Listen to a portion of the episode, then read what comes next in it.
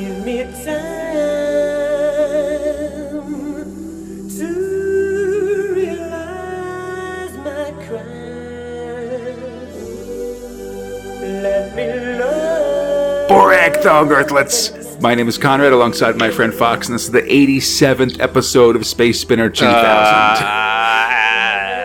A podcast where two Americans try to make sense of the UK's own Galaxy's Greatest Comic 2000 AD, one month of progs at a time. This week we're taking a break from our usual weekly progs to cover 2000 AD annual 1983. Aw, damn.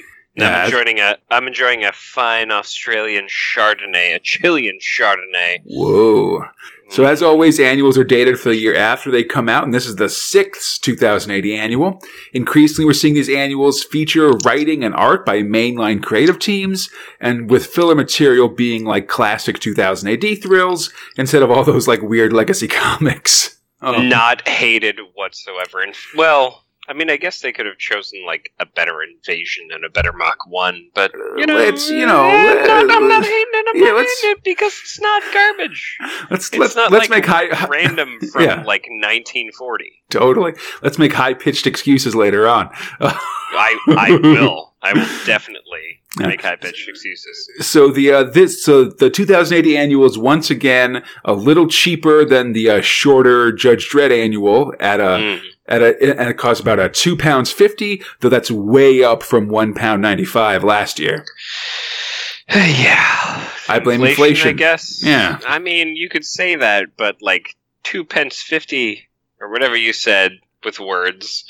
I mean, that'll get you like a couple of Willy Wonka chocolate bars. Maybe we'll get that sweet, sweet golden ticket. As always, I blame Thatcher. Um. Anyhow, Boom! Sh- Political shots fired. uh, 35 years ago, political shots. Yeah, so this is the, uh, so the cover features Rogue Trooper, Johnny Alpha and Wolf, and of course Judge Dredd, all drawn by Brian Bolland. It's the first cover in three years without Tharg on it, and he actually won't be back until the 88 cover. Uh, the Holy inside. shit! Really? Yeah, he just sort of, you know, takes a break from the cover of the annual for a little bit, though he's still We on the inside cover. mightiness, et cetera. Yeah, we have him riding in armor, riding an awesome space wyvern. Woo! Speaking of awesome space wyverns, Conrad, I wanted to give a, a quick shout out to some awesome people of our own. Like, uh, I know that that uh, we're close close cousins with uh, with Mega City Book Club, Yeah, um, especially Eamon.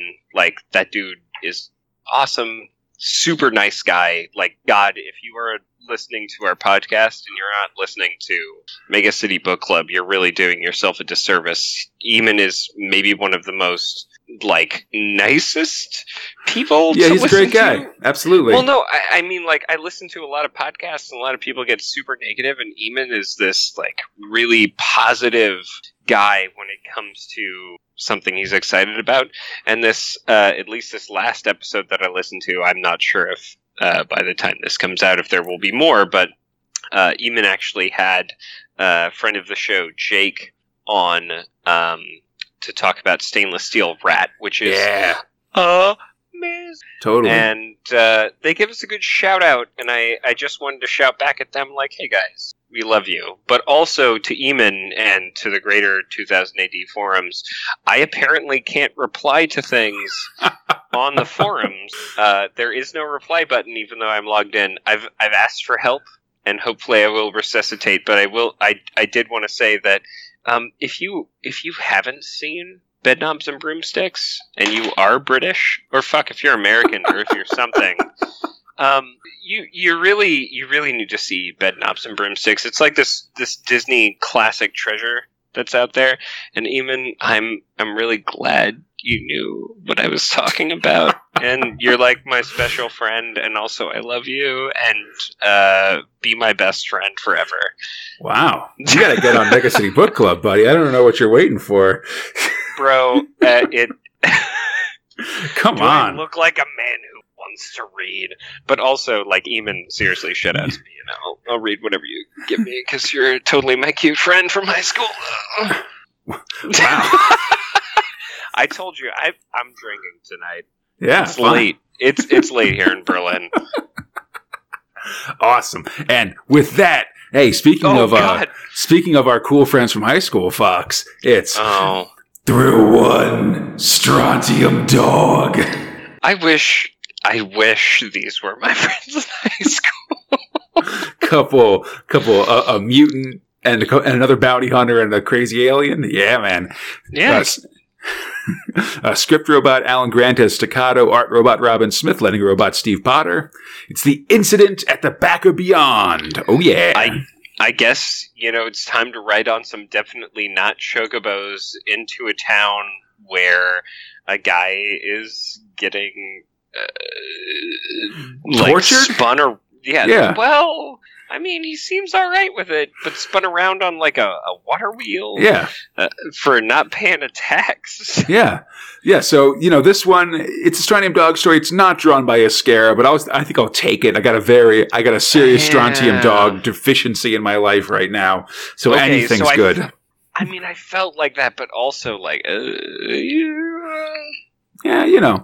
But so uh Johnny Alpha, Wolf, and the Gronk, and uh, you know, sh- also shout out to um uh, Rob Gronkowski, the uh, Gronk here on Earth, who just lost the Super Bowl the day after we record this episode. Oh, I didn't watch.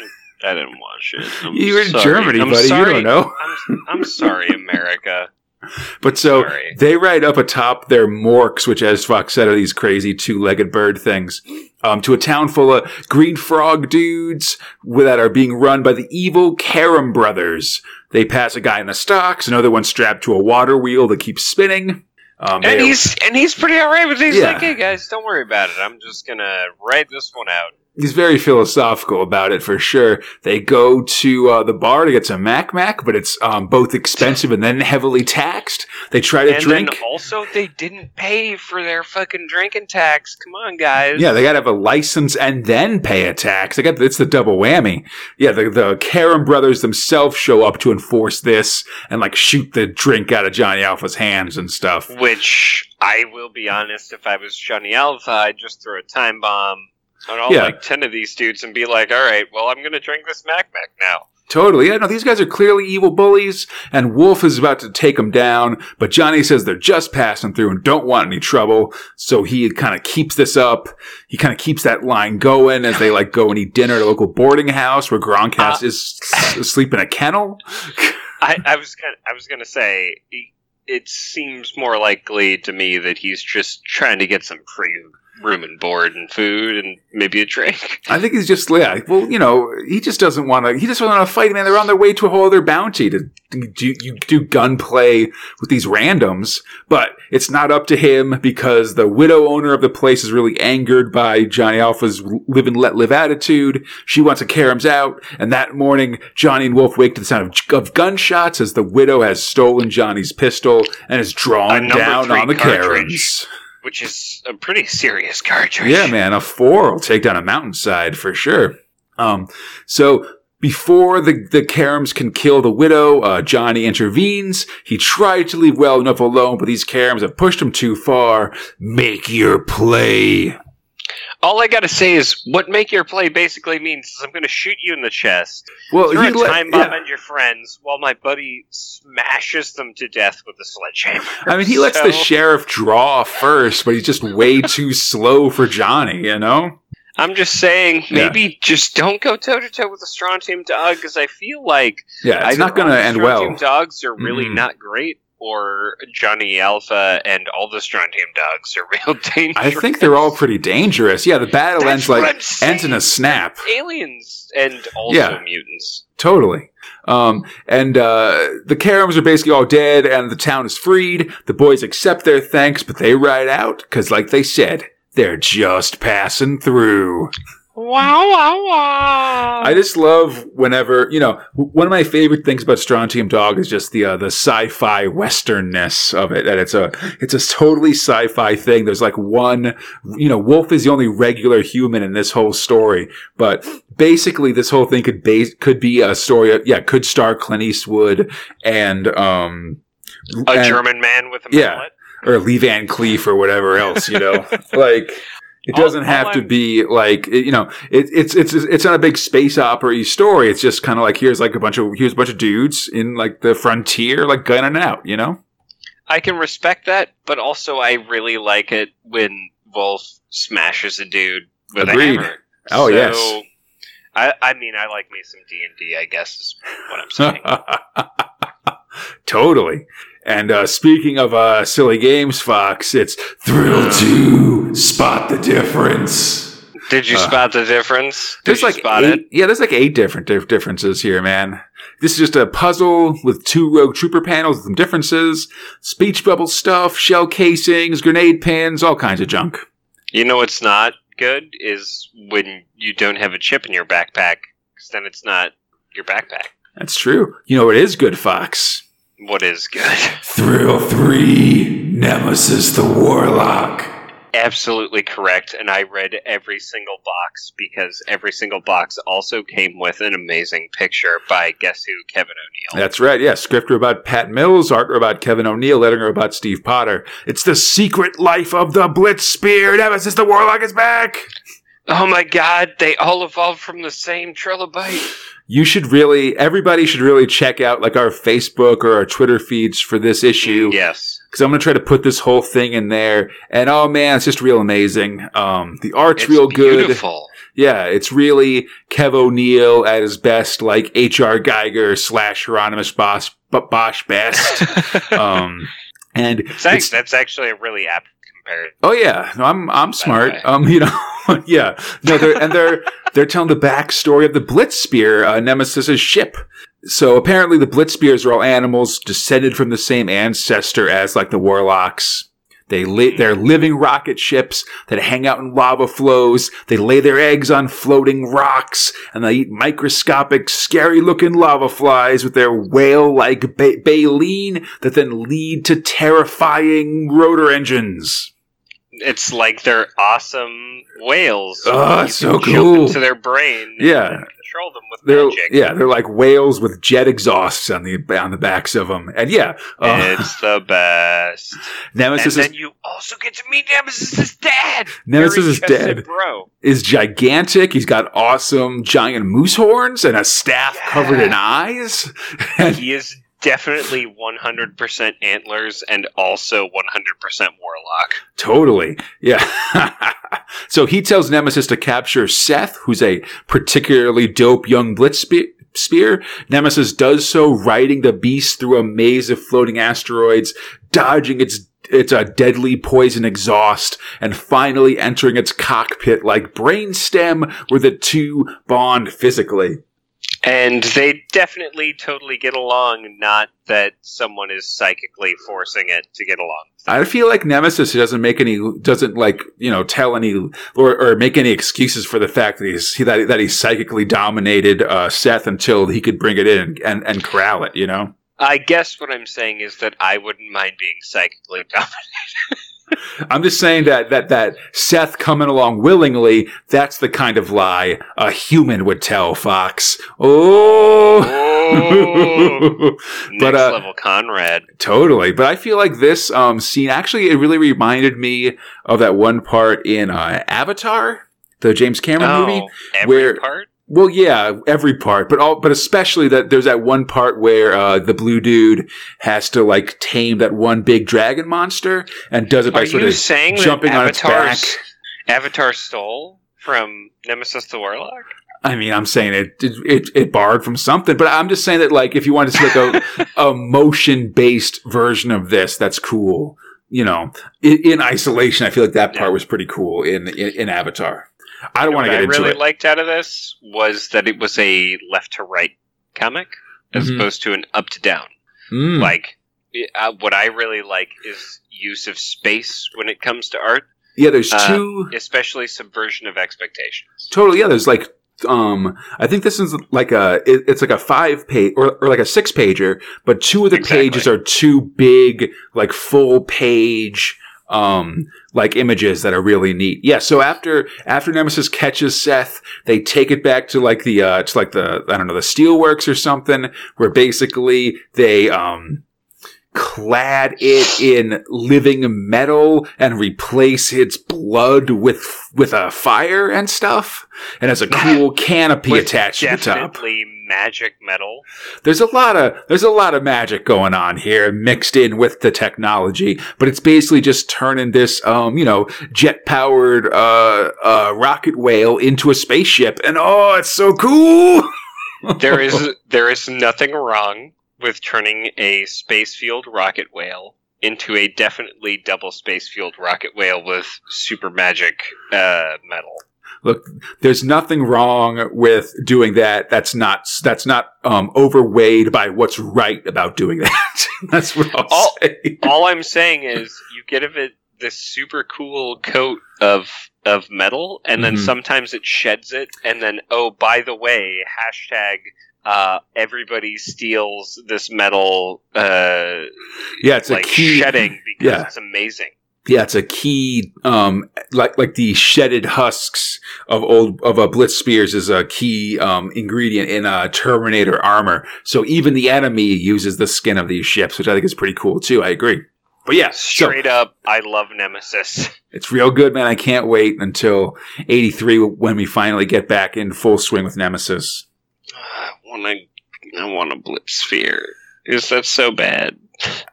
I mean, no, it's not bad, but I don't know. I don't think I don't think you're gonna get it, buddy. Sorry to tell you. Listen, I'm all about magma and whatever. Also, next. Well, yeah. So the Blitzspear is born, the beginning, dot, dot, dot. And you know what else is starting, Fox? It's thrill four, bargain buy. This was kind of a- you know, This is an uncredited text future shock. I thought it was kind of interesting. Um, on a far off planet, Lotus B Driftwood has sold a planet to a couple looking for an out of the way place to live, a planet called Earth. Um, but you know, there ends up being the wrinkle that Driftwood didn't know that Earth was inhabited, and he did, and he didn't even really have the right to own it because he's like a con man who just like sells places out in the frontier to unwitting rubes. But selling an un, an uninhabited an inhabited planet is a big no no. So he starts kind of this grand plan to con the people of Earth into evacuating the planet because of an incoming meteor um, before the couple he sold it to could move in. Um, Hmm. but and that sounds like it could be an interesting thing, but then it turns out that actually word has gotten back, uh, or, or that the Rubes have learned of Earth's inhabited um, status through other channels and have reported drift uh, Lotus B Driftwood to the space authorities. So instead, he just decides to land on Earth and mix it with the humans living in there. All I'm saying is that for a three-page future shock, this could have been a three-page future shock. Yeah, I you know you know I just like stuff about con artists, so I thought this one was was, was pretty fun. Anyhow, I just, I just didn't want to read five I understand. columns. Yeah, I six know. columns. I know, you know, these Americans. But uh anyhow, speaking of uh continual uh fixtures in these annuals, Fox, it's 305 Robusters. It's awesome. It's ridiculous. It's ABC Warriors, actually. Yeah. So script script robot Alan Moore, art robot Bryan Talbot, lettering robot Steve Potter. Old Red Eyes is back is the name of this story. It's another Alan Moore Robusters story. He wrote he wrote one in the 82 annual as well. Uh, this time, an I beam is dropped straight onto Hammerstein's head, and he has a full flashback to his ABC Warrior days. I I don't know if it's a good idea to ever drop something on a war robot's fucking head. I mean, the intro to this story is pretty funny because it says like sec- subsection 27B Oh, yeah, yeah. says all workers must wear um, hard hats at construction sites except I robots. that that's probably real, except for the subsection. Mhm. Like that Yeah. feels right, given that my parents were in no, you got to wear a hard construction, hat, and man. You, you got to definitely 100% wear a hard hat on a thing, but also just I feel like the subsection should be like don't drop it on like an old war robot. yeah, watch out for face. War Droid, sure. Because now uh, he's in his ABC Warrior days. He's blasting everything because he thinks that the Volgans are attacking. I'm so happy about this for so many reasons. He blows up the construction site, and Howard Quartz is not pleased. He sends mean- Mek-Quake after Hammerstein to take him out. oh, the first awesome thing, which the entire time I'm I'm listening to this, I know that everyone thinks that uh, Mek-Quake's in like a right boss kind of thing, but I just kept reading it in like a child's voice, which That's makes funny. Matt so much more interesting. It's like, like just going after people as a neurotic murder Yeah. child. I always think of him as sounding like as as, as sounding like uh, Beavis from Beavis and Butthead, um, which is, which is what uh, the actually the voice that that Pat Mills has co-signed on in other situations. It's great.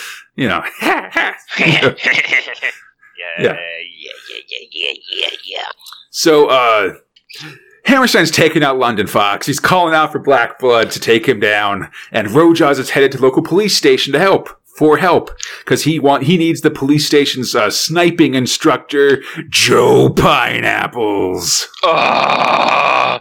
also, if you didn't think that Ro-Jaws uh, had a heart after helping like an orphan and doing all this nice stuff for random people because he smelled weird and was kind of a dick, well, like he's a pretty nice guy to his Yeah. bros. But Yeah, also man. Joe Pineapples, a one motherfuckers, a one. Yeah. Will Joe help save his old comrade? A1 indeed. So as Mek-Quake bears down on Hammerstein, Joe takes aim and with one shot collapses a wall that stops Mek-Quake and then shoots Hammerstein and then ricochets and shoots Hammerstein straight through the forehead, stopping his rampage. SNS, dude, you gotta like shoot a brick wall to fall on top of uh, a giant robot. What's gonna crunch your definitely war buddy? Hey, one shot, one kill, buddy. Um, so after some after some light threatening by Pineapples and the police chief, uh, Quartz agrees to have Hammerstein fixed, and all is well that ends Hey. well. Hey, he's a war hero. You better not scratch his paint. I guess. Fox, I'll uh, whet your appetite by letting you know that at least one character from each of the first three comics that we've read in this annual will be back in Progs by the end of 1983. Fuck you. That's amazing. I won't say who, although you can probably guess for the first two. Uh, I'm really excited. Anyhow, hey, speaking of Alan Moore comics, Fox, it's Thrill Six Rogue Trooper. I so I will tell you this much, Mm-hmm. knowing that uh, Alan Moore was part of this. Mm-hmm. Uh, possibly my favorite Alan Moore comic book in 2000 AD. Interesting. far. I mean, Like, uh, in a real sense, just from like a visual perspective, which I imagine knowing Moore's kind of taste, but also how it ends. It's just yeah, it's got some stuff. I don't, yeah, I would, I, I would disagree, but um, there's no account. You know, Oh. everybody's got their own. That own. was fun. Oh yeah, no, no, no. Come at me, bro. I mean, I like that Holiday in Hell one. That was the first one, but that was really good. And Oh, honestly, true. I like that. and, kid, like- what ate dog f- or no? Yeah, got yeah, yeah. Dog food. and then I like the one where the uh, the the, sup- the Supervillain Academy. That's a really good one. I oh, thought. that's really good. That is Yeah. well. Anyhow, yeah, but you know they're all good. You know they're all good, kind of. You know, it's a, Alan it's Moore's a weirdo. master of the form, dude. But so yeah, uh, script robot Alan Moore, art robot Brett Ewins, uh, letting robot Bill Nuttall. Lots of Alan Moore this this annual. We see a young Souther with "Pray for War" written on his helmet, doing a solitary scouting mission behind Nort lines. I want to say also that because just because of Brett Ewins' art, there's a lot of and um and this guy's um helmet that says "Pray for War" on it. It's a very bad company feeling start as well. oh, which- absolutely. Well, Fox, you you aren't going to get that for like 200 more progs, but just FYI to everybody. But wait, but you you played Bad Company, right? I mean, that's what I thought it was all. no, not the like band, dude. The thrill Oh. that we're going to get to eventually. Oh, it's going to be Oh, good. okay. Okay, now I'm actually kind of excited. Sorry, I don't want to spoil you. I'm I'm trying not to spoil you too much. I just mentioned them a lot when, when Brett Brett Ewins just draws these Rogue Trooper ones. Um, You're a beautiful boy. Let's Yeah, I'm keep tr- going. trying my best. But so, uh, Pray for War, scouting behind uh, Nort lines. He's quickly caught unaware by Rogue Trooper. Duh.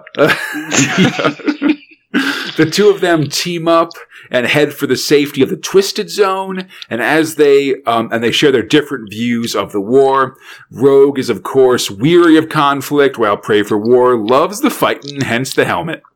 And he's a bit of a weirdo. But guess what's even weirder? Yeah, they come across a pack of Waldos, which is these weird. Doom esque inspired, beautiful uh, everything. Yeah, they, they- they're these weird baby dudes in ostrich-like domed walker things, uh, and one of them attacks. Uh, Rogue's gun right. doesn't work, but he tosses a liquid oxygen bomb at it, freezing it and allowing him to smash the dome that, and killing it instantly. All thanks to Bagman, who's like, hey man, guess what? They're real weak to this shit. And he's like, I'll use my elemental powers. Yeah, well, you know, that's Bagman, man. He's JOTS, Johnny on the spot. Um, oh, shit. it, it turns out that the Waldo pack was the was was outriders for a Nort convoy full of women and children. Which, hey, you know what? It's Christmas time. Yeah. They gotta go and see their families. Now they're going back. Yeah, they're on their way to visit their fathers for Christmas, and you know this is sort of to remember our time frame that usually annuals were given out like as Mm. um, Christmas gifts. It's Um, beautiful. So it's a good like crossover kind of thing here.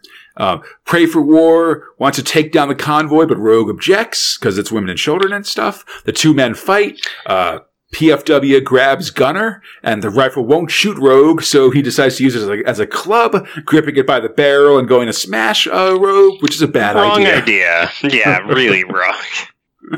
Um, Gunner is bummed for having killed Pray for War, but Rogue says that Gunner only killed part of him. The real part, his humanity, had been killed long ago by the war.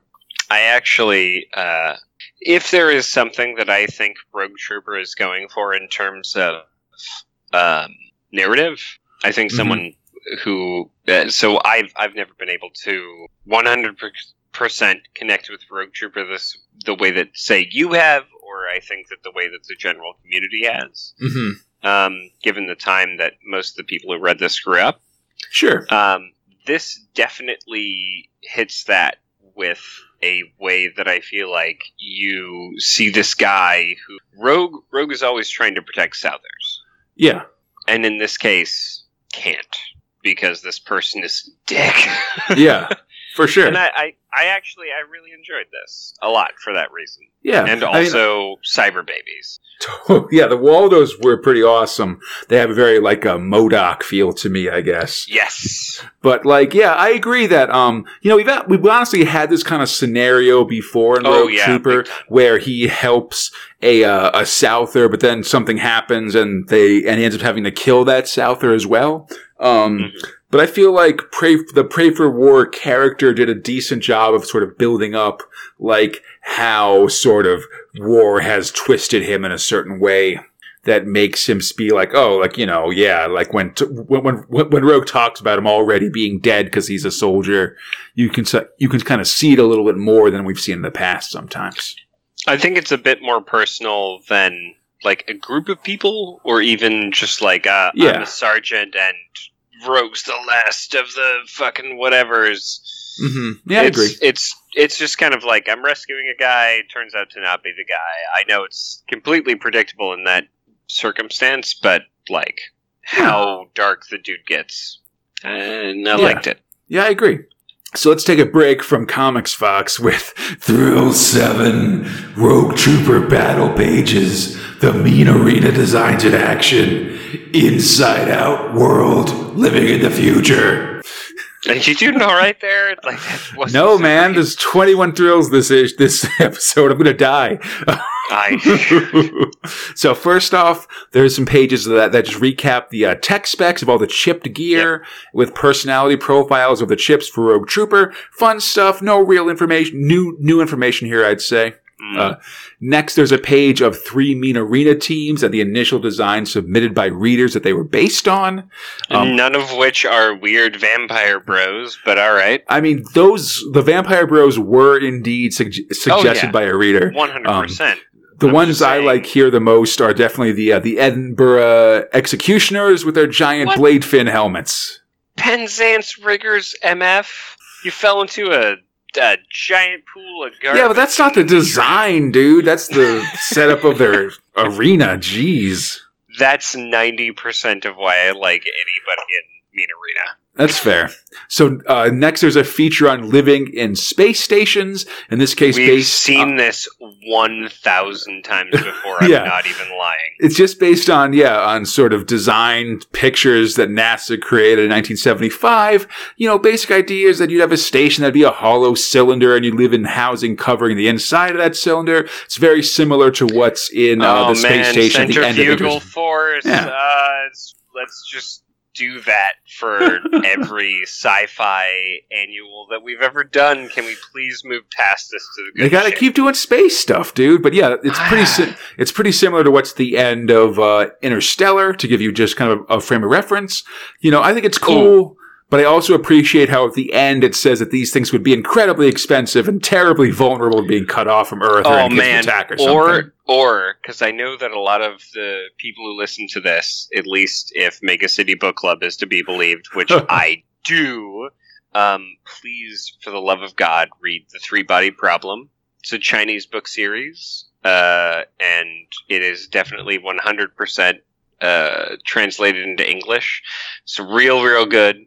Read all three. It's a trilogy, and it's amaze and also deals with a lot of the things that's talked about in this dumb dumb dumb thing that's from 1970 that they reprinted in 1980 which by the way we've 100% read before i've read this eighty-two. Yeah, no, I mean you know. whatever i've read this same thing that they said Okay, like 19 you know 79 or whatever i don't want to read this again you Fair enough. do you want to read again conrad Oh man, I better. I certainly hope that it's through Eight Harlem Heroes. ah, you nailed it Script robots Tom Tully and Pat Mills, art robot Dave Gibbons, lettering robot Dave Gibbons because Dave Gibbons needs that second paycheck.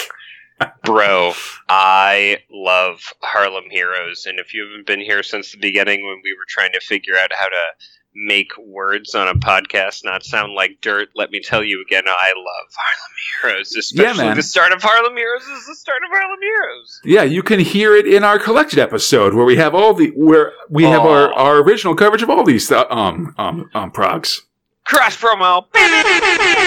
Yeah. Here's the heroes flying high. Too bad most of them will die. Woohoo! Oh.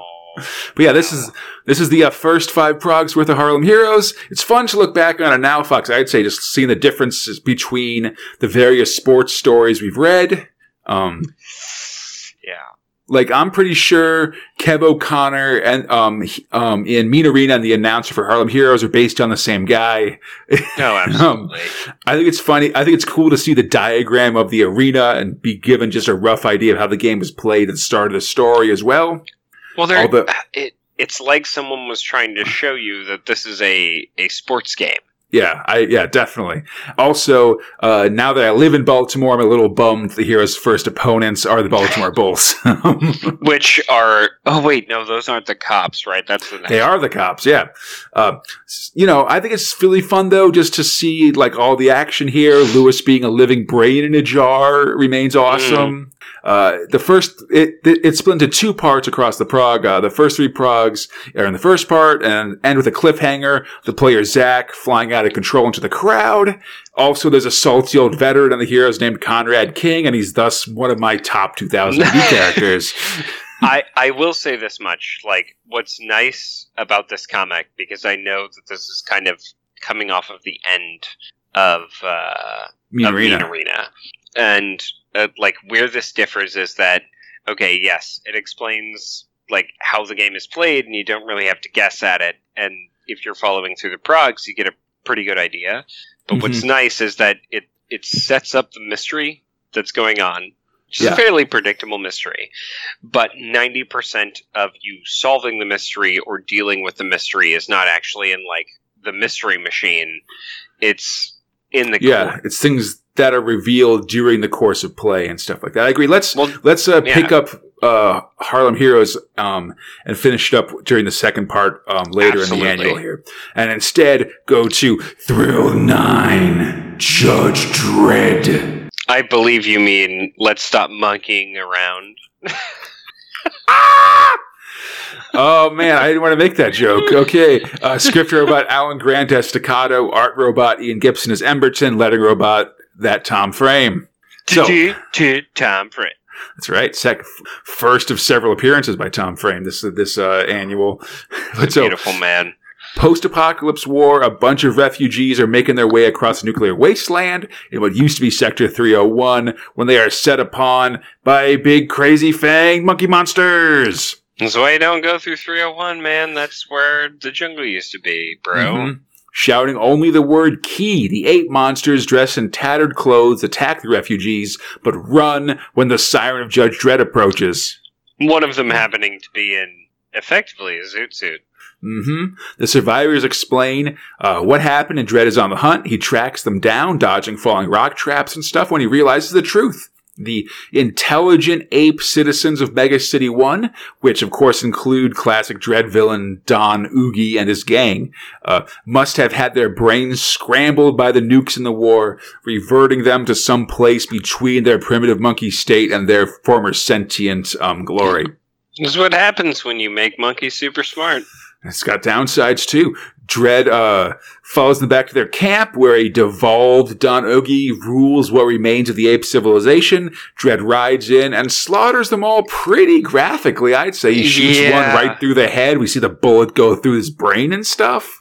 It's uh, it's pretty rough. Like ninety percent of this is just him killing apes. Dredd guns them all down, wiping out the remains of the ape civilization. He takes no pleasure in it, but the safety of the city comes first. A very grim outing for Judge Dredd here, and a sad end for the apes, who we've pre who we've seen, you know, pretty much only just in specials and annuals since their introduction, I'd say. But I well, they were on the cover of the second sci-fi special, you know. Yeah, that's true. And this seems to be part of another apocalypse war thing that was just cutting down on some of the crazy, on some of the more extreme parts of the Judge of uh, Mega City One, I guess. Um, this is also stuff like yeah. how they how they reduced the size of the city by about half. That was just like oh, like Mega City One from Maine to Florida is gigantic and unwieldy, so let's just cut half of it off and make it a little bit more manageable. you know, that's literally like the that's literally part of the editorial reason for doing the the, the apocalypse war. what by killing apes? And well, and so then also it's like, well, you know, do we really want to just have like these apes float? Like, I feel like John Wagner and, and Alan Grant might have been like, ah, we aren't really inspired by stories about these ape guys anymore. Let's get rid of them. How do we get rid of them? Ah, you know, just like have Dredd wipe them out. You know, they'll have been, you know, the Apocalypse War put them in a position to be dr- wiped out by Dredd in an annual, and so now we can just refer to that and not really worry about it going forward. You know. Fair. You got to make hard decisions sometimes, you know. But yeah, I just want yeah. So I guess they just decided to uh, not do intelligent apes in Mega City One anymore. Now regular apes, Fox. That's an idea that that's got potential, mayoral potential. Anyhow, let's go to Thrill Ten Megastars in the making. I love this. Yeah, This it was, cool. cool. Yeah, it was three. Pa- it was a neat set of pages just detailing the creation of Ace Trucking, Rogue Trooper, and Nemesis. It's what you expect kind of out of an annual, TBH. Yeah, it's just a lot of like sort of here's some background stuff. Here's sort of how we figured things out. Um, we learned that, that Ace Trucking was designed with Belardinelli in mind, as well as the writer's Mhm. love of CB radio. Um, that we see like some early sketches of Rogue Trooper where he looks kind of, kind of like a, a rock monster. And um, Yeah. you sort of hear about how Pat Mills kind of made a real decision to move Nemesis into more sword and sorcery ar- areas uh, once it became kind of a regular feature instead of more sort of high science fiction. It was real cool. Also, I really appreciate the early designs of Nemesis. So Looks yeah, really, he's a little bit like neat. yeah, he's a little bit more sort of dog like. I think he's a little, he's he's way more sleek in the final version. I think. Like he- Absolutely. He, he kind of makes a move from like Rottweiler to like Doberman Pinscher. That that that's my estimation. Doberman Pinscher Shark. That's right. But hey, speaking of uh, Tom Frame Fox, it's Thrill Eleven, Tharg the Mighty. Does a real good job of making some letters into place. Yeah. So this one's this story is called "Leave It to Um Bert." uh, King's Reach Tower, Tharg's skyscraper spaceship is traveling through the cosmos, delivering thrill power to needy aliens, but Tharg has to go to a comic convention, so the droids are left alone, and sub-editor droid Bert decides that he's in charge, and it's time to keep delivering progs to an uninhabited planet. hey, why not? Oh crap, that's a lot of fucking pirates over there. yeah, well, Tom, the Tom Frame droid yells at Bert for, like, messing around, and suddenly the ship, the tower comes under attack from space pirates. Hey man, he's got letters to letter. That's right. The droids surrender and the pirates take their most precious cargo, the 2000 AD back issues. Oh man, it's all up in the storage vaults. You can't just give that away. That's precious cargo. It's gone. When Tharg returns, he uh, tells Bert to leave the thinking to him. They fly back to the pirate planet to get those progs back. Uh, when they do, they're greeted by a messenger from the pirates. They learn they've all decided to become news agents and sell 2000 AD Splundig Verthrig. Because holy crap, it's the galaxy's greatest comic. We can't just fuck around and steal shit. We gotta spread the word. Also, Black Spoke Binks wants to know if Dredd will ever be seen without his helmet. Oh, no one ever wants to. I mean, don't give him the three pound note. I guess is what I'm saying. Everybody That's wants the- to. That's the big question. That you know Yeah. that and uh, what happens in the year 2000. You know when. Oh no, that and and uh, why doesn't Meltdown Man melt? well, yeah. I mean, definitely when Meltdown Man was active. Now it's less a, it's less of a pressing concern. uh, the the day is saved, and by the, the the day is saved by thrill power, and Bert is left to go fry some plastic cups up for Tharg's lunch. Hooray! Yum. I mean, yay. That's right. These robots are messing up. Speaking of which, Thrill 12, Silicon Soul. Man, depression bots are depressing. It's true. Script robot Gary P. Rice, art robot Alan Langford, leading robot Jack Potter. So, the dudes at Zach Jack Robotics, that's Zach and Jack, have finally created a robot with emotions. It's cool and definitely not a sign of our coming doom, Fox. well, it's hundred percent not a telling thing of our coming to him because they'll all be depressed. Yeah, this robot's super depressed about being a robot instead of a real living being.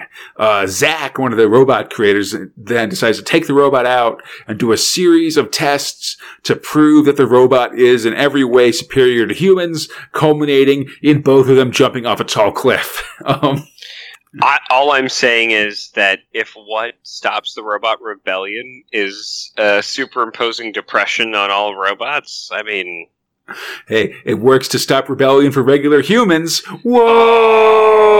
oh god, next level commentary. So the robot has discovered self-esteem, but Zack, who is now in a sling and on crutches because of the fall, wants to be a robot too. Robots are the master race. Submit beauty humans. Bam, bam, bam. Wow. you know it's true. Anyhow, uh, Thrill 13. It oh, sorry. true. Let's go to Thrill 13. Are you a jockbok genius? Answer no. Hey, this is a 15 point multiple choice quiz about ace trucking and CB and space CB radio terms. I took the test, Fox. I got a 70 out of 75, which puts me in the Tucker trucking category. I didn't get that, but won't share my score because I'm not gonna just throw myself out there like some people. That's fine. Yeah, I got my score to flaunt it. You know, maybe fair. I got really good, maybe I got really bad, but Could I'm not be. saying I got really good. yeah, I uh, responded incorrectly to a bunch of space cops searching my rig for contraband, whatever. But hey, speaking of con- speaking of contraband, God. Fox. ah, that's a Oh, good one. Oh, great. 14, Judge Dredd. That's actually really accurate. Script robot Malcolm Shaw, art robot Mick McMahon, letting robot Tony Jacob. So it's classic Dredd time. We're going back to Prog 6 for Frankenstein 2. Um, uh, it's a classic Dredd story. I'm sure I've mentioned back then, Fox, but just to m- mention again that I'm not sure if this guy is the sequel to Victor Frankenstein of Mary Shelley fame or David Carradine's character Frankenstein in the movie Death Race 2000, especially since, well, because like one of the inspirations The for Judge helmet, Dredd yeah. is clearly um, Sylvester Stallone's character, Mm. Machine Gun uh, Viterbo for Judge Dredd. Mm-hmm. So it's, they've definitely, s- these guys have definitely seen that movie. So I, I could see it being both of them. I don't know. I'm sure everyone's going to yell at me and say it's clearly Frankenstein because the, because the organ robbing and stuff. But I feel like but we've go different so ways. many Frankensteins. It's definitely the first of many Frankensteins in the world of Judge Dredd. Um, but yeah, so there's an organ legger stealing organs. Um, Dredd manages to take him down with his law master, and then the um, Mm, anti, yeah, and then he's got a visor built into his helmet that lets him uh, absorb b- bright lights. Uh, Frankenstein 2 is booked for receiving stolen goods, the very organs in his body. And I gotta say, it's really crazy looking at like 77 Dredd in comparison to, to, uh, Ian Gibson's like 82 Dredd earlier in this comic, right? Just the change in the design, the size and the shape of Dredd's body, all kinds of stuff like that. but not the mannerisms. Sorry, bro. Just because you're a victim doesn't mean that you're not a criminal. I mean, that stuff is so essential to Dredd that it doesn't matter what he looks like, he's still Dredd in that way, buddy. Ba boom. Speaking of things that are essentially dread, Yeah, more more judges. Thrill 15, Euro Judge. British judge, best judge. I Yeah. love it. I love you, British judge. Totally, yeah. There's a series of possible outfits for judges from England and the rest of Europe. There's a Euro judge by an unnamed reader who's got a bunch of different flags on his badge, which is pretty neat. Um, I really like Mhm. uh, Mike Richardson drawing uh, the British judge. Yes. especially Yes. because that one correctly guesses that Brits judges will have a lion on their shoulder where U.S. judges have Oh, eagles. What? What? There are Brits judges? Yeah, of course. I'm really excited. I mean, honestly, we're going to see them way more in um, in the magazine than in uh, in the progs. But there's definitely a whole bunch. There's a whole universe of Brits judges out there. I'm down. There's like there's some psychic. There's like a psychic one, or no, there's a Scottish one that deals with weird psychic stuff. There's like a guy that wears a trench coat and is very '90s, I'd say, but um, is like an investigator and stuff. And then there's the Brit said brute who just sort of punches things. It's awesome. Fuck yeah. And speaking of punching things, it's Thrill 16 Mach 1. Oh man, we've seen this before. He can swim faster than a boat. Yeah, well, yeah, you know, script about Nick Allen, art robot John Cooper, lettering robot Jack Potter. Yeah, it's, it's Prog 5 action from our man John Probe. I hold to this that this is not the best Mach 1 they could have chosen. Least I- racist, maybe. Yeah, I mean, you know, it's a it, you have a mix in there, but I feel like a lot of the later like non one-off um, Mach ones are or like a lot like you get to a point where the Mach ones are either have weird have either weird anti-Asian racism or they're like multi-part ones that you kind of don't have space for in the annual. You know what I mean? You could have chosen the weird one where he jumped off of a Montezuma's Revenge esque ride. Oh yeah, that was good. Space. Yeah, he That- he, that he landed a landed a mile deep in mud, as I recall. All I'm saying is what you're remembering wasn't this one. Yeah, it's true, but I feel like they're also just drawing a lot of stuff from like these really Oh, of early course. progs too, and and, Well, 'cause and that, that one was a little deeper in, A you know. people who didn't see it. yeah, definitely. Yeah, no one saw this necessarily, and I think that's a good thing. This old shit. Yeah. So uh, we start with Mach one, with the Mach Man on holiday in the West Indies. He's forced to go along with an international arms dealer, or innocent people will be killed. Aboard a seaplane, Probe goes into action. He elbows two dudes so hard they go flying out either side of the plane, which is pretty good. Really awesome. then he jumps out of the plane and holds onto the like the it's it's a seaplane, so it's got like these pontoons on the side. So he jumps onto those and holds on to it, which uh, distracts the arms guy that's flying the plane so much that the plane ends up uh, smashing into an oncoming lorry. Uh, Probe Probe feels bad about the death and destruction, but the computer warns him that such feelings are irrelevant. And you know, generally, Oh, just- look, it's the computer being the computer. computer's a real jerk. And big ups to Mach One, who's uh, col- who's who the uh, volume one of his collected edition should be coming out two weeks after this episode. What? Do we go over blatant racism? No, you know, I mean, they're gonna put it in there, man. It's it's of its time.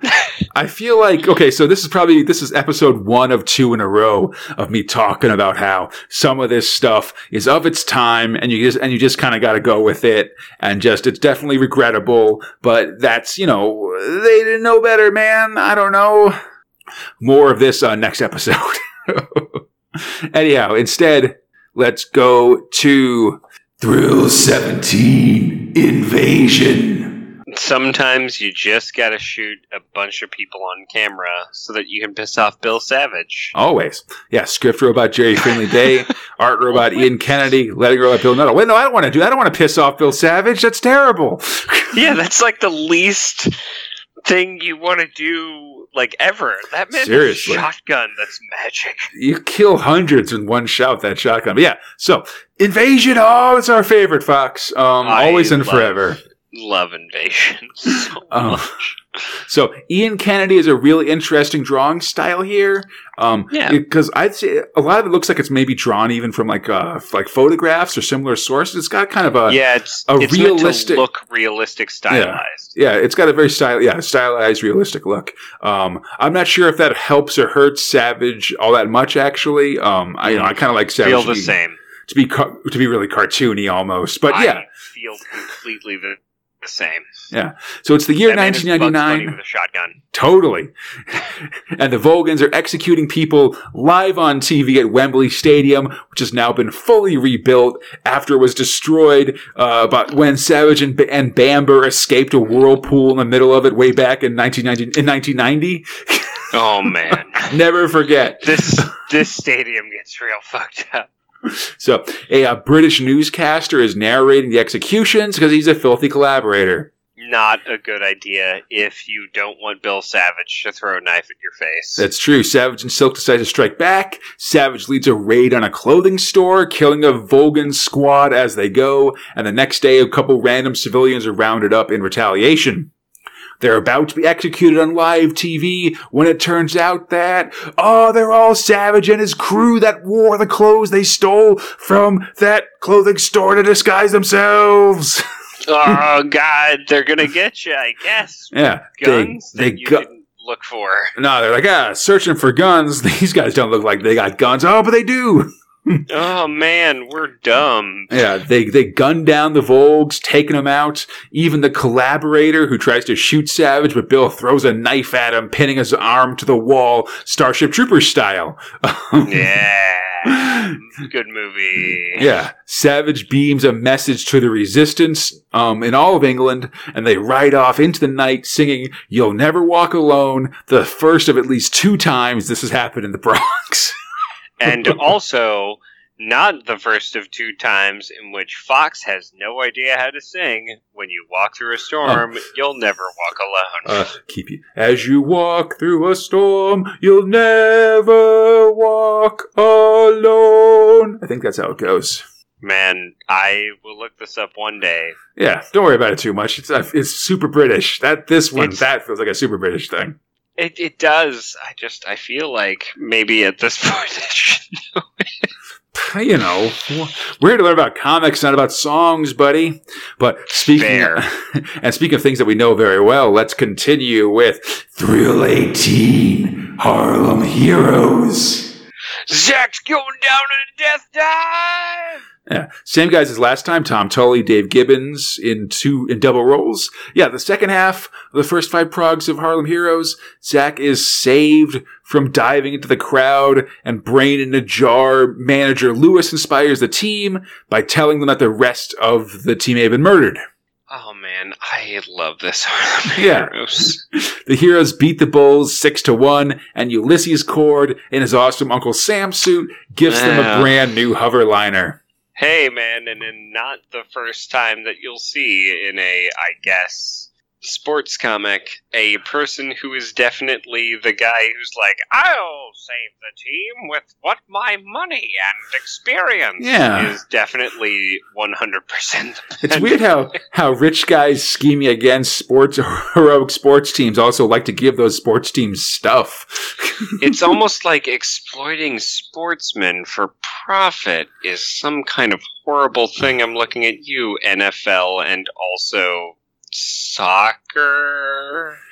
I feel like they're all pretty exploitative. Don't worry about it too much. You know, um, I just want to say I really love Dave Gibbons' art and all of these Harlem Hero things. Oh yeah, Um, it, it looks so realism, man. yeah, it looks so different from any all the other stuff from earlier progs that we've seen like this this annual and in general you know you can really compare them sort of one to one with a lot of these early guys um you know the lines are really smooth and heavy and the whole thing really looks like more of an american comic book i'd say than like um Arguably, th- than it looks like dread or mach 1 or invasion or anything like that it's really great Well, so do you think that's what he is going for?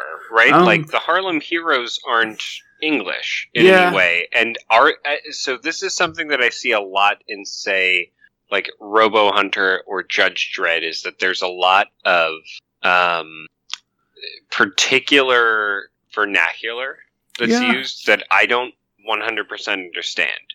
Whereas with the Harlem Heroes, I feel like there's a lot less of that and a lot more of like an attempt at at being this other thing. That's I mean- actually what I liked about Mean Yeah. Arena. Mean Arena is about London football. Yeah, I mean, I think they're definitely take they're, they're definitely trying to make these characters seem a little bit like guys, you know, a theoretically guys fr- fr- from a futuristic Harlem or something like that. I think a lot of it is just is just Dave Gibbons' artwork. You know, a lot of his stuff looks like this, and it's got a really distinctive looks, and it's really why he's one of the big talents that gets poached by DC um, when they when they Mm. basically start calling for like British artists, you know, like him and Brian Bolland are the two artists that we that, that have the most sort of realistic and what I'd say like quote unquote American style, but more sort of like you know have a very sort of realistic styles, and they're the guys that get that make the big money and go over to America to draw superheroes, as opposed to say like Mick McMahon, who's got or who's who's got more of a sketchy style, or like um, Carlos Ezquerra, who or uh, or or like Massimo Belardinelli, say, who both have these really kind of really out there, super detailed styles that maybe aren't really that that are really different than what American comics look like. I'd say. What's weird, I guess, is that like I think at this point everyone knows what I prefer, which isn't necessarily this, but what I like about an anthology comic is variedness. Absolutely. You know? Yeah. No, I don't want to say other things are bad. I'm just saying that. No, know, no, no. Uh, it really- not what I mean. really flipping from page to page, you can really like having Yes. someone like like like Gibbons in here drawing this really realistic style really puts it in a different place than um even other you know than anything else in there. And I and, I and I agree that I think that, that that really makes the whole the whole anthology comic stronger. That everything has its own really distinct look and stuff. Yes, and I I would actually argue that's something that I personally miss. I don't know about yourself about the early progs. Is that every time you flipped a page, it was just so strikingly different. I think we're still like- seeing pretty good variety oh, these oh, days. well, so I, I suppose what I mean is that you can see a differentiated type of realism between this and Mach 1, sure, yeah, absolutely. right? Like, we don't see realism the same way outside of maybe Mean Arena. I mean, I feel like the differences between like Ezquerra on Dredd, um, yes. and then like yeah, and, and then Mean Arena, and then Rogue Trooper, say like the humans characters you see in Rogue Trooper and stuff, and then over Mm, to mm. and then like I- Ian Gibson and Robo Hunter, just to use sort of our more our, our most um, current thrills Absolutely. are all realistic. They're all really different. I feel like that's always a really big strength of 2000 AD, especially at this point.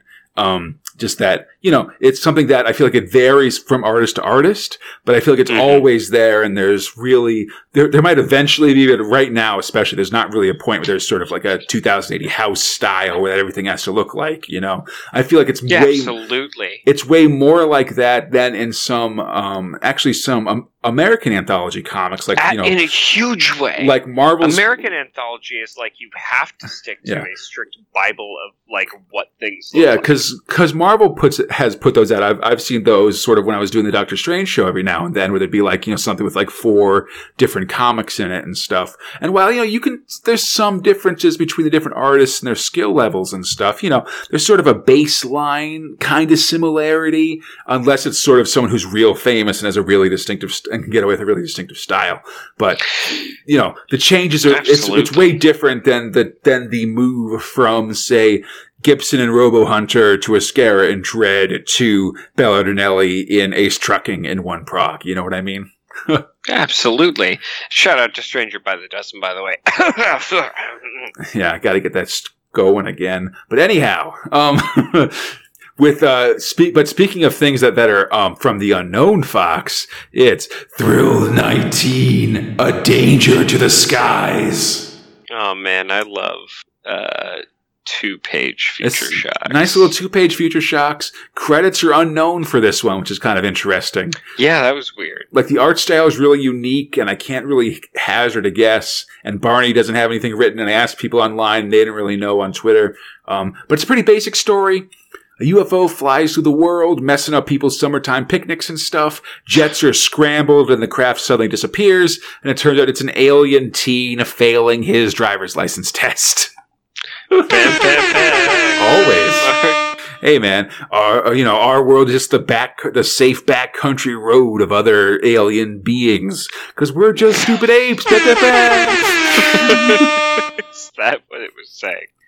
and he, yeah, totally. Sorry. Speaking of crazy robots, we go to Thrill Twenty, the Robo Hunters casebook, and Tharg's mighty answer page. Oh man. First is a four page recap of Robo Hunter action from before his return earlier this year. which I find is kind of a running theme through this particular annual, which is hey, recap on things you might not know. Yeah, I think that's an, when.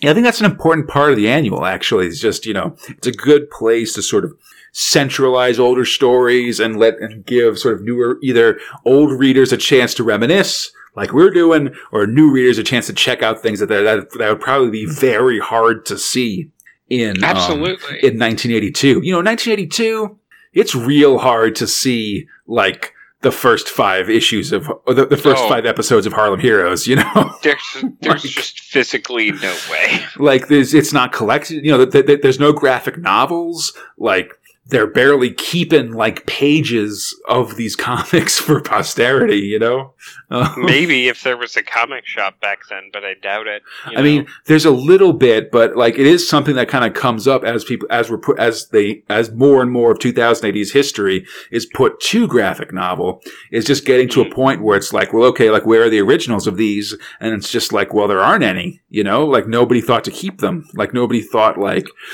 you know, 40 years from now, people are going to be interested in, you know, Mach 1 or in like this adaptation of uh, the stainless steel rat or something.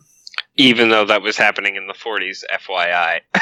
I mean, it always, you know, the uh, the story of um of comic books of uh you know comic book companies being real jerks to creators is a is as constant as similar stories in the music industry are. You know, fair, very fair.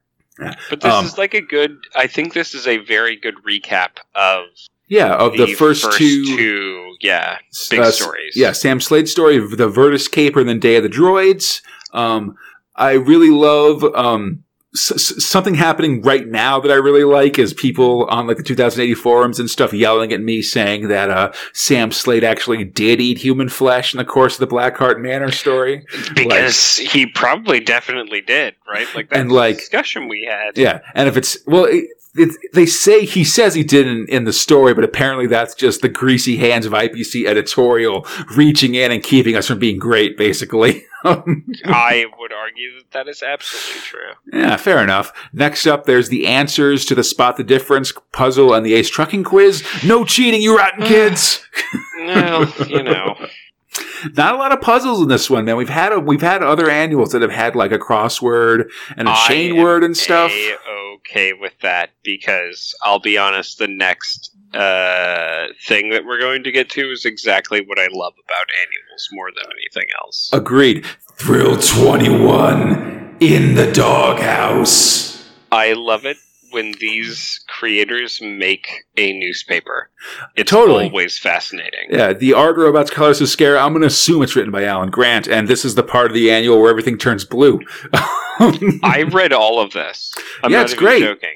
Yeah, this so in the Doghouse is apparently a trade magazine for the Doghouse, which is the uh, space station that the Strontium Dog works out, that the Strontium Dogs work out of, and it's great, man. It's got a ton of like little slice of life bits from the from the, And the, the, the. Strontium Dog world. Slice of life, recap, Yeah.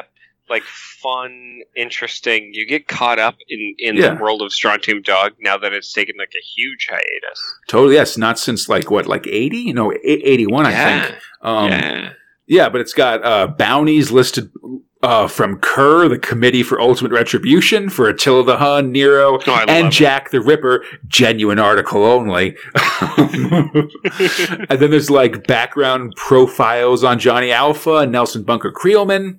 There's also a bunch of like Guan ads. There's obituaries for Kidney, the Weird Brothers, and Stix. And then Stix. yeah. and then it teases the existence of two other Stix brothers for future um, stories, like breadcrumb purposes. Mm-hmm.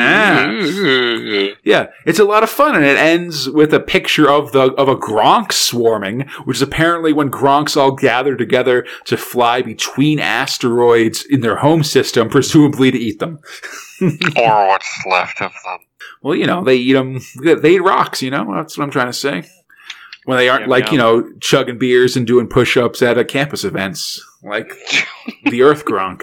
Anyhow, Wow. that that takes us to our final thrill, Thrill 22, Ace Trucking. And this is another tech story, script robot Alan Grant, art robot Massimo Belardinelli. Um, and I think this one's good actually. It's basically Ace and the team. it's all right. They're lugging fertilizer to a food factory when they get pulled over by the creepy jeepies, the Space Highway Patrol, who are looking for a band of space bandits. Our guys uh, find those space bandits in the food factory. Ace is able to take them out by dumping their load of a million tons of fertilizer on top of them. um, and, th- and then he's able to claim the bounty, much to the ch- chagrin of the cheapy jeepies, who then find a bunch of violations on Ace's ship. um, Hooray. yeah, you know, it's a good story. Um, I'd say it's interesting to see some of these things written down, I guess. Like, you know, because you have to kind of do things that would normally just be the art in the story. It's Mm. things like um, Ace's Hmm. internal dialogue to himself, or even just little stuff like the fact that GBH is written out in hyphens and in bold every time, which I think is kind of an, inter- an interesting wrinkle. Um, Yeah. And that's just it's just hard to uh, pick it up from the comics. Um, after that, it's just a single page of the Space Truckers Dictionary, which is always informative. And there we go. Toss in an ad for the Weekly Prog, and we're done with these annuals for another year. Aw, snap. and so, Fox, the question remains. What were your top and bottom thrills for this, the 2000 AD annual 1983? Man, let me tell you, it's a four way tie for bottom Oh no! with with Bargain Buy, Ace Trucking's decidedly textual ending, and uh, Mach 1 and also Invasion. And Oh, here no. is- I know, here's the stick up, because I never give Invasion a bottom. We've given it a bottom So- on, in, uh, in in annuals and specials before. I want to I want to well, make that clear. not by its own merits, let's, let's just say. Mhm. So uh, let's start with Mach 1 and Invasion. Uh, It's really just that I feel like if you're ever going to reprint any of these and you want them to be the older ones that people are going to get used to, I'd actually suggest that you look at the way that they did Harlem Heroes, where it's about three or four of their comics Mm-hmm. just in in one go for the entire thing where you get just like a hey here's who this person is or hey here's this team or hey here's this stuff so you get some context the problem with doing a one-off invasion or a one-off Mach 1 is that if they're not the interesting fun hilarious ones they're just the boring like why am i reading this invasions which is like hey Yeah. we shot some guys I hear right? you. Like nothing hilarious happened, and in Mach One, it was like I'm glad nothing racist happened, but also nothing awesome, over the top James Bond happened. That's So true, too, Like, yeah. I- like yeah, he did drag down a plane, and he did like elbow some dudes out of the side of things, but we've seen him take on some really weird people, and it's been amazing. Juxtapose that to Harlem Heroes, which was great. I, then, I, uh, I appreciate the elbowing. I gotta say. Oh, of course. Um, and then tech stories. I'm sorry, I'm never to give this a break. Never, ever, ever, ever to give this a break. I'm not buying a book. I'm not buying a short story novella. I'm buying a comic. So uh, anytime I, I know that it's there to give some extended, maybe uh, like Christmas time fun for kids. Like once they've read all the comics to exhaustion, they've got a little bit of something else, or if they're at summer camp or whatever.